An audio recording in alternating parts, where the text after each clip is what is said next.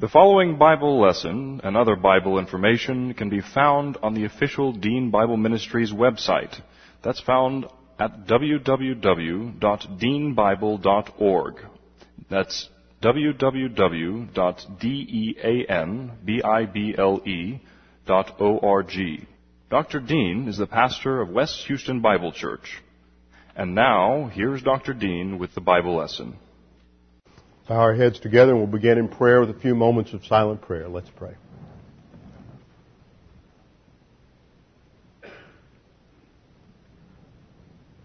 Father, we thank you that we can come before you today because we have the imputed righteousness of Jesus Christ who died on the cross as our substitute.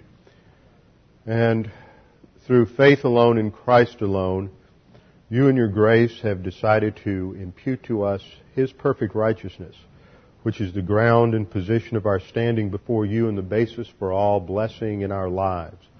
It is not a result of any works of righteousness on our behalf. It is not because of anything that we do or think that you bless us. But all that we have is a result of the imputed righteousness of Jesus Christ. It is the basis for our justification and the ground for our sanctification.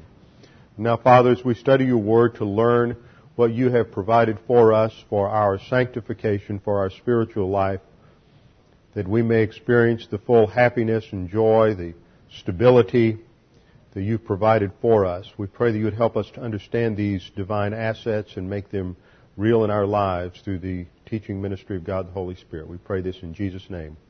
Amen. Open your Bibles with me to Galatians chapter 5. We're now in the fifth chapter of Galatians and of Throughout the scripture, although all scripture is breathed out by God and therefore all scripture is equally inspired by God, not all scripture is equally applicable to the believer at every time, and not all scripture has the same import, the same significance, the same um, relevance for our lives. Some passages of scripture are much more significant than others. John chapter 3 is the central passage for understanding regeneration. We think of Romans chapter 4 for understanding justification. Romans chapter 6 through 8 in terms of the spiritual life. And uh, Galatians chapter 5 stacks up with those other chapters as one of the most significant chapters for us to pay attention to in the scriptures, for it is here that Paul outlines for us the basic dynamics of the spiritual life. For that reason, I want to work our way through this chapter, what will seem somewhat slowly, because there's crucial issues here that are overlooked by many people and rarely understood in terms of putting together the spiritual life and the dynamics of the spiritual life. And as is Paul's standard operating procedure in his epistles, he usually spends the first three or four chapters in an epistle of this size outlining the basic doctrines, the basic theology, the basic realities of our position in Christ and what Christ has done for us. And then he makes a shift and he starts dealing with the how this really truly impacts our thinking and our life in terms of application. That shift takes place in Galatians at the beginning of Galatians chapter 5. Galatians 5.1 is a, what students of the word call a hinge verse because it takes us from the basic understanding of the doctrines of justification and sanctification outlined in chapters 3 and 4, and then it starts to show how they relate to us on the basis of our, of the freedom that we have in Jesus Christ. So I want to stop a minute because as I have personally gone through this chapter and studied it and spent this last week cranking through these verses trying to gain a greater understanding of what the apostle is saying here and understanding it, I've gone back and revised the outline a little bit because, and the reason we outline a passage and, and as a, especially pastors who are exegeting through the Word need to outline a passage because you're, you are organizing the thinking, the flow of thought that the apostle is expressing here. And I think when we understand the flow, it's easier for us to understand the details. And the reason I say that is because we stopped last week at the end of verse 6, started just on the edge of verse 7, and this is in fact a very difficult passage to interpret because Paul gets really excited here. And like many of us, when we get really excited, we start leaving things out. We get, uh, our, our, expressions become rather uh, uh, emotional. We say things, instead of going into a lot of detail, we may use just one word or a short phrase that represents a whole lot of other material. And that's where Paul is. So it's interesting that when we get here, he just sort of, he has these very quick sentences. He seems to jump from one subject to another. And instead of explaining himself fully, he just sort of uh, rapidly runs from one thing to another. That tells us how important this is. He feels it's important, it's, it's exciting, and we have to stop and try to flesh out what he's saying because he's left out a few things. And so we have to find out what he's left out. And it helps us to understand the general organization. Now, if we look at where we've been in our overall study, I want to anchor us back into the general flow of Paul's argument here. We're in the uh, third major section of this epistle, which started back in chapter 3, verse 7. The first part of the epistle is the admonition or warning that these Galatians have rapidly departed from the gospel. They are no longer, they are now involved in another gospel, a gospel of a different kind. And that was found after the salutation, that's found in chapter 1, verses 6 through 10. That sets the stage for everything that follows because Paul has to correct them and get hold of them and bring them back to reality. Then from 111 down through the end of chapter 2, I think that goes down to 221. Paul, or, or really down to 3 6, Paul develops the whole concept of justification as the basis for our relationship with God, and that we have to understand that our whole relationship with God is based on the imputation of Christ's righteousness. It's not based on any moral behavior on our part, anything good that God sees in us, but it's based exclusively on the imputation of Christ's righteousness. Everything we have from, from justification at phase one and all the blessings of the spiritual life are all based upon the fact that when God looks at us, He looks at us on the basis of that perfect righteousness of Christ. Here's God the Father in heaven. He is perfect righteousness. The righteousness is the standard of His character. What the righteousness of God demands, the justice of God executes. Justice is the application of the standard of God. So that what the righteousness of God approves, the justice of God blesses. And we are born sinners. We are minus R, but in faith alone in Christ alone, among the 40 things that God does for us, He imputes to us the perfect righteousness of Jesus Christ. And when God the Father looks at that perfect righteousness of Jesus Christ, He declares us to be just, to be dikaiosune, to be righteous. And that's what it means that we are declared righteous or just. That is the doctrine of justification. But in the spiritual life, God the Father then bestows upon us many different blessings. Galatians 5 is that we, in contrast to the legalists, we believers who are operating on the basis of our assets in Christ, we who are operating on the power of the Holy Spirit by means of the Holy Spirit in contrast to by means of legal obedience and external righteousness, we're operating, and so we see the contrast and the emphasis that this life is uniquely by means of the Holy Spirit. It is uniquely empowered by God the Holy Spirit on the basis of faith. This is in contrast to the believer who is a legalist, out of fellowship, and has cut himself off completely from grace.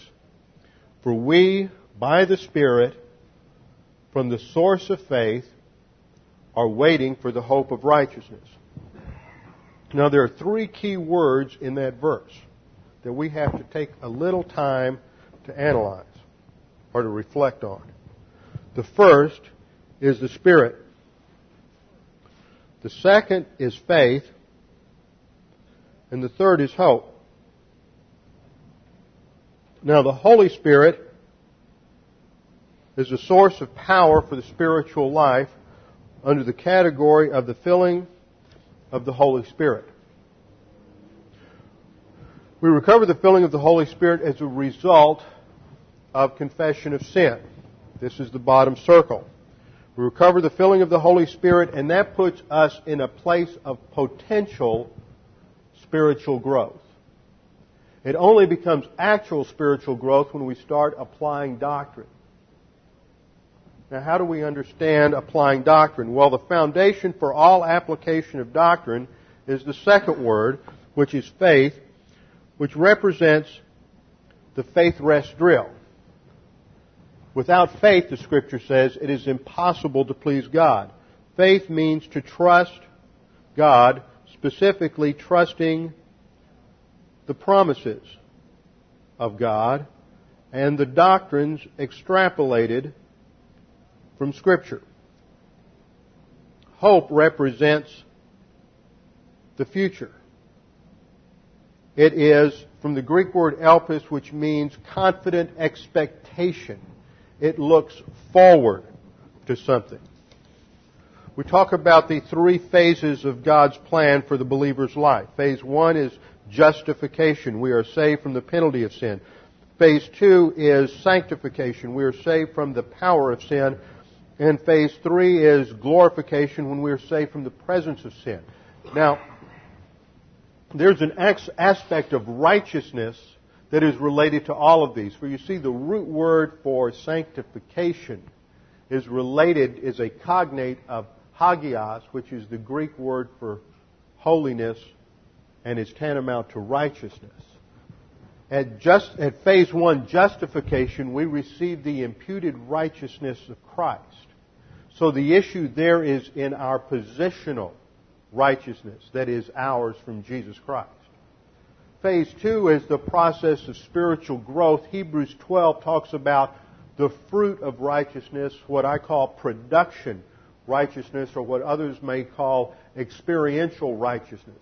This is when the tantamount, it's tantamount to divine good. When the believer, under the filling of the Holy Spirit, learns doctrine and applies doctrine, the production of that is divine good. It is the production of the Holy Spirit. It is exemplified in the character of the believer and in its application in doctrine. And we'll come to that at the end of this chapter. That is experiential righteousness or production righteousness. And then phase three is eschatological righteousness. Eschatology means last things that refuse to the future. Eschatological righteousness when we are at face to face with the Lord, absent from the body, face to face with the Lord, and we no longer have a sin nature. And there we will be truly righteous in all that we are in the presence of God. This is what we are waiting for. This is what we are looking to. The concept of waiting reminds us too of the faith rest drill. It reminds us of Isaiah uh, 40:31. They that wait upon the Lord will mount up with wings as eagles. They will run and not grow weary. They shall walk and not faint. Waiting looks forward to the ultimate fulfillment of everything that God has promised us, which comes true at phase three when we are absent from the body and face to face with the Lord. So when we look at these three key words, the Holy Spirit represents the dynamic, the power dynamic for the spiritual life. The faith rest drill represents the second power dynamic, which is the focus on doctrine. It's never faith in faith. It is faith in the promises of Scripture, which is a distillation of doctrine or a particular doctrine itself. And then hope looks forward to the ultimate fulfillment. But there's another key word that is not found in verse 5, but it is found in verse 6 in the second reason that Paul gives. as indicated by his use of gar, in translated for, which is an explanation.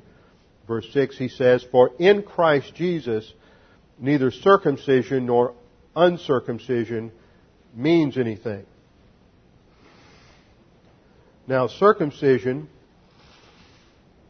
it stands for the application of the law. Circumcision was a sign of the Abrahamic covenant, but they're particularly associating it not only with the Abrahamic covenant, but with all of the Mosaic law. So circumcision is sort of, Paul is, as I said, it's staccato here. He's moving very rapidly and he's using these, he uses one word to represent a whole theological spectrum of ideas.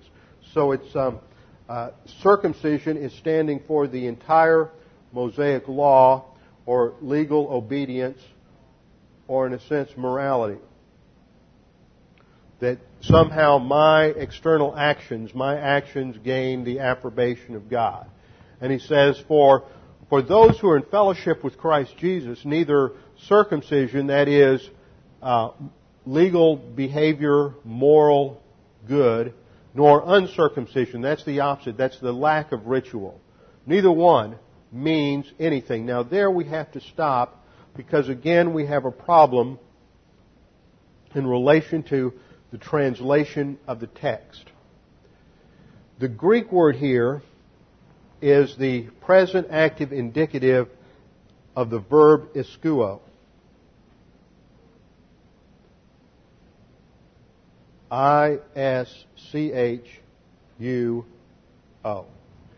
Now, ischuo means to be able to do something, to accomplish something, to be strong, to be strong physically, to be able to overpower something, to overcome a problem. This word is used in Philippians chapter 4 when Paul says, I can do all things through Christ who strengthens me. The can do. I have the power. I have the ability. I have the strength to overcome any issue in life through Christ who strengthens me. So it reminds us that the power to overcome problems. And this is a key word for understanding the interpretation of this section and what Paul is talking about. He is saying that in Christ Jesus, neither ritual nor religion nor the absence of it is able to overcome anything.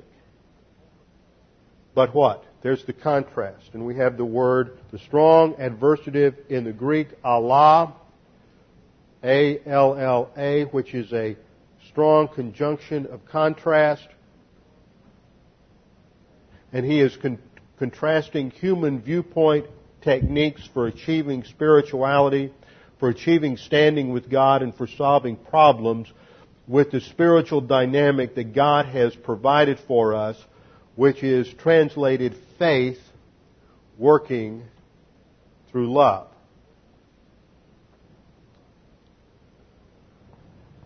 Now, the verb there is energeo. E-N-E-R-G-E-O, which means to work, to produce, and it has to do here with the conjunction of two critical elements together in overcoming any problem, any situation in life. Let's stop and back off from this because what Paul says here just really brings together so much in Pauline thought that if we don't have a little broader framework, then when we come to these two verses, we're just going to say, scratch our heads and wonder what it means.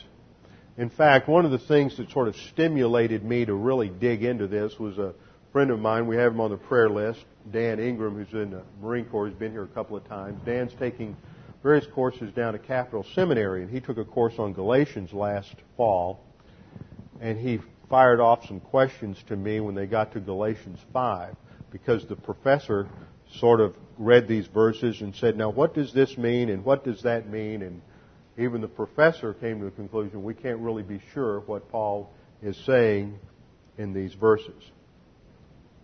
The three key words that break it open for us, the three nouns, are faith, hope in verse 5, and love in verse 6. Faith, hope, and love.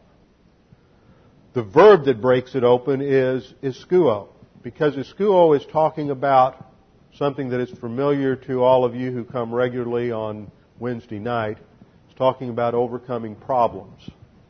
So right away we see that what we're talking about here is the, the essence of the spiritual life. In three words, Paul distills everything he says about the dynamics for the spiritual life.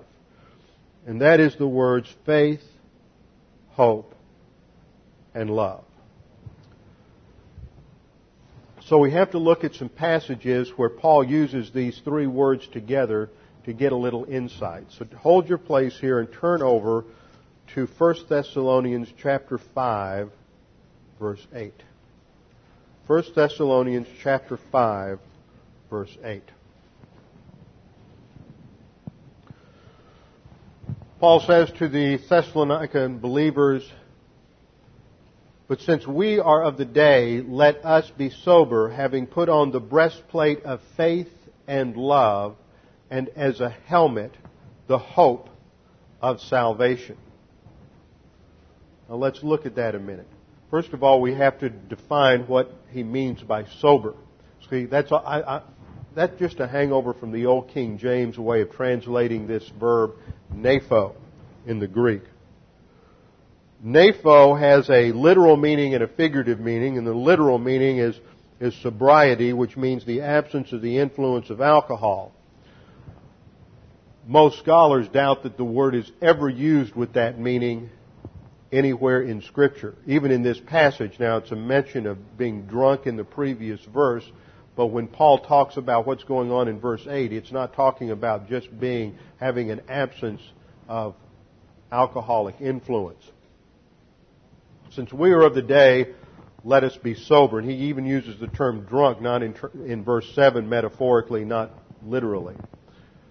Napho is a figurative extension of, of the verb which means to be sober, not to be drunk, but it is used metaphorically to mean to be in control of one's thought processes and thus not to be in danger of irrational thinking. It is possible that 1 Thessalonians 5.8, one writer says, it's possible that 1 Thessalonians 5.8 means lack of drunkenness, but most scholars interpret the use of napho in the New Testament as applying to a broader range of soberness or sobriety, namely restraint and moderation. Listen to this. Restraint and moderation which avoids emotionalism, rashness, or confusion. It emphasizes thinking. It emphasizes self-control. It emphasizes objectivity. And that comes only from the Word of God. It is the opposite of emotionalism or rashness. So since we are of the day, let us think clearly and logically. That's what that passage is saying. When you're faced with adversity, you have to think biblically and not react emotionally. Let us think biblically and logically, having put on what? The breastplate of faith and love, and as a helmet, the hope of salvation. And again, hope here means confident confident expectation. So he uses the metaphor here again of Roman army, armor as he does in Ephesians chapter 6. And he's talking, therefore, he must be talking about protection from the onslaught of attack. He is talking about defense. He's talking about the same thing the psalmist wrote when he said that, said, God, you are my fortress, you are my shield, you are my bulwark, you are my defense.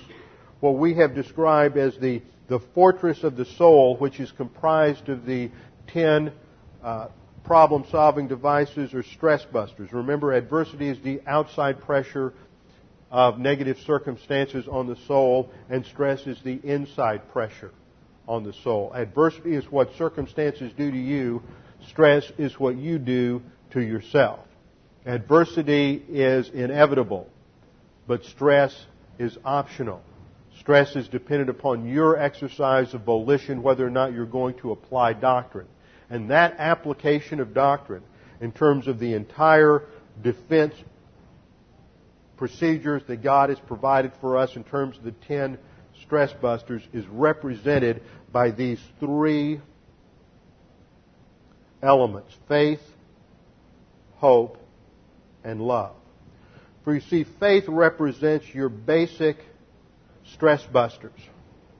Faith represents from the filling of the Holy Spirit. Remember, the entry point is this is where the door is, right here. The entry point is 1 John 1 9. We apply that in our lives and we're filled with the Holy Spirit. The filling of the Holy Spirit through doctrinal orientation. Filling of the Holy Spirit, faith rest drill, grace orientation, doctrinal orientation are all based upon the basic operation of faith in the promises and the doctrine of Scripture. Hope is that confident expectation where we shift our attention from present reality to future reality. Remember, the sixth problem solving device is a personal sense of our eternal destiny. This is hope. This is where our focus shifts from here and now to our future reality, and we begin to realize that every decision we are making today determines who and what we will be for all eternity. Once you begin to think beyond today, and start focusing on eternity as the reason you're here and the reason everything is happening in your life and the reason you have to make the decisions you're faced with on a daily basis, then you're beginning to realize why you're here and you can begin to, to focus on eternal priorities. So this is the, the swing stress buster. It's comparable to spiritual adolescence. So we go from spiritual childhood to spiritual adolescence, to spiritual adulthood. Love representing the love triplex, personal love for God, impersonal love for all mankind, and occupation with Christ. This then is spiritual adulthood. Now when we look at that, we realize its significance, but we have to look at one other passage in order to pull this together. And that's at the end of 1 Corinthians chapter 13. First, the last verse in 1 Corinthians chapter 13, I don't have time to exegete this in its context, but it says, but now, and that is now in the church age in contrast to what has gone before in the previous verses, which is what was true of the uh, pre-canon, pre-complete canon apostolic era, but now in the church age, continually abides faith, hope, and love. These three. That's the dynamic for the spiritual life, those three. And the greatest of these is what? The greatest of these is love. Why? Because the immature baby believer can't get here very easily. Because love demands knowledge. Love demands a lot of knowledge of doctrine and a lot of maturity to be able to fulfill and to utilize personal love for God, impersonal love for all mankind, and occupation with Christ. So when Paul utilizes these words, as he does on many different occasions, he strings them together. They are sort of a theological shorthand for all of the dynamics of the spiritual life. Now that we have that as a frame of reference, let's look at what he says again in Galatians chapter 5 he says, For we, through the Spirit, utilization of the filling of the Holy Spirit as a stress buster, problem solving device, for we, by means of the Spirit, on the basis of faith, the faith rest drill, are awaiting the sixth problem solving device, personal sense of our eternal destiny, waiting for the, with a confident expectation of righteousness. For, to those who are in fellowship with Christ Jesus, neither circumcision nor uncircumcision is able to accomplish anything. But faith, the faith rest drill, working together with love. In other words, here he's talking about reaching spiritual maturity. In Paul's thinking, you're not a, to be a spiritual infant for long. You should move from spiritual infancy through spiritual adolescence fairly rapidly. He expected the Colossians to have, I mean, the uh, Corinthian believers to have done this in just a couple of years. The trouble with many believers is we think that, that it should take us years to achieve spiritual maturity, but Paul says you should get with the program very rapidly, and if you learn doctrine and you're consistent and you make that a priority, you should be operating in spiritual adulthood fairly rapidly, within a year or two. But you have to master the basic fundamental spiritual skills. And what are those basic fundamental spiritual skills? These are techniques. Just like in anything you do in life, whether it's art, whether it's music, whether it's drama, whether it's carpentry, whether it's accounting, numbers, whatever, you all have learned basic techniques that enable you to do what you do, no matter what that, uh, whether it's a hobby, whether it's a career, whatever it is, you master these techniques. You have to practice them over and over and over again. I hated playing technique exercises when I was studying trombone and piano because it's boring, but they develop the skills that are necessary so that when you have a more complex piece of music in front of you, you can sit down and play it. And that's what these are. These are skills that you have to practice over and over again so that when you're out there in life and you're involved in one situation or you're hit with an adversity or, or this situation, you instantly think in terms of doctrine sobriety. You say, how do I respond here? What are the biblical principles? What are the promises? And you begin to stop and train yourself to think and respond biblically rather than, rather than react emotionally. Begins with confession. First of all, you have to make sure you're in fellowship so you can utilize the first power option, which is the filling of the Holy Spirit. Then you focus on the faith rest drill. What promises are pertinent? What doctrines are pertinent? What doctrinal rationales can I use here? Grace orientation, you have to make sure you're operating on humility, dependence upon God, realizing that He is everything and that we are nothing.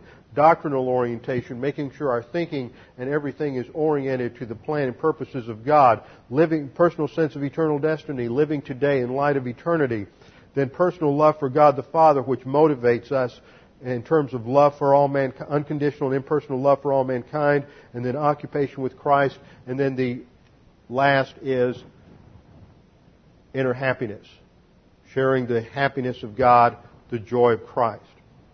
That's what gives us that stability throughout any situation in life, no matter how harsh it is, no matter how difficult it is.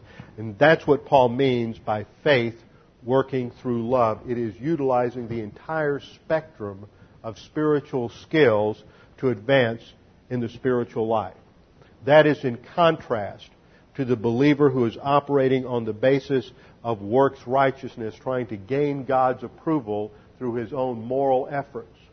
See, application of doctrine, when we talked about this in James on Wednesday night, it's not, don't, James says, become doers or appliers of the word and not merely hearers. What he's saying is when you hit these life situations, you have to apply doctrine. How do you apply doctrine? This is it in a nutshell. This summarizes everything. You apply doctrine through the faith rest drill. You apply doctrine through rebound. You apply doctrine through grace orientation. You apply through personal sense of eternal destiny. That's how you do the Word of God. Is you these ten stress busters are a distillation of what the Scripture says about the spiritual life. Paul distills it in three words: faith, hope, and love.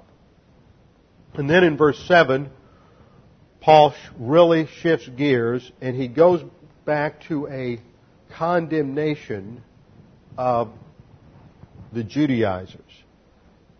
And we'll look at that. I think this is where we stopped last week, and I just covered five and six again.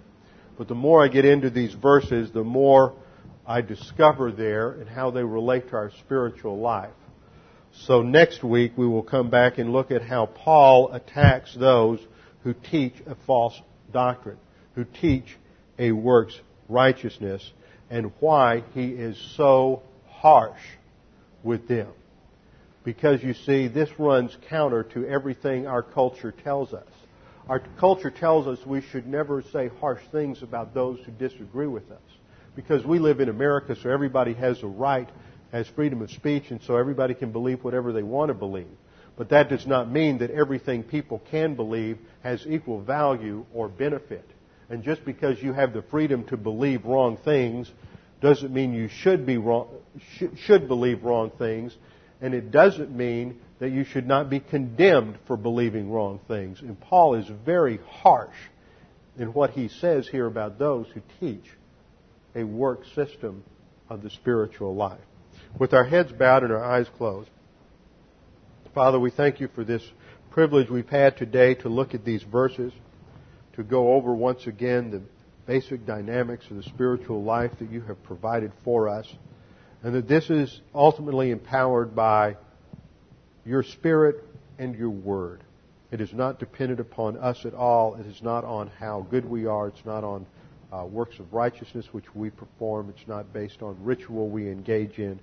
It's based exclusively on the power of the Holy Spirit coupled with the power of your Word. Father, we pray that if there's anyone here this morning without uh, confidence of their eternal destiny, that the issues of the gospel would be clear to them. That eternity is dependent upon one thing and one thing alone, and that is faith in Jesus Christ.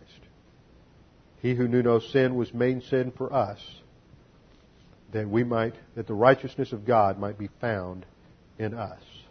He is our only hope. And so, Father, we pray that it would be clear to those who are here without eternal life that all they need to do is trust in Christ alone for their salvation. Now, Father, we pray that you'd help us to understand the things we've studied, to think about them through the week, that they may strengthen our souls and our spiritual life in the battles we face. We pray this in Jesus' name.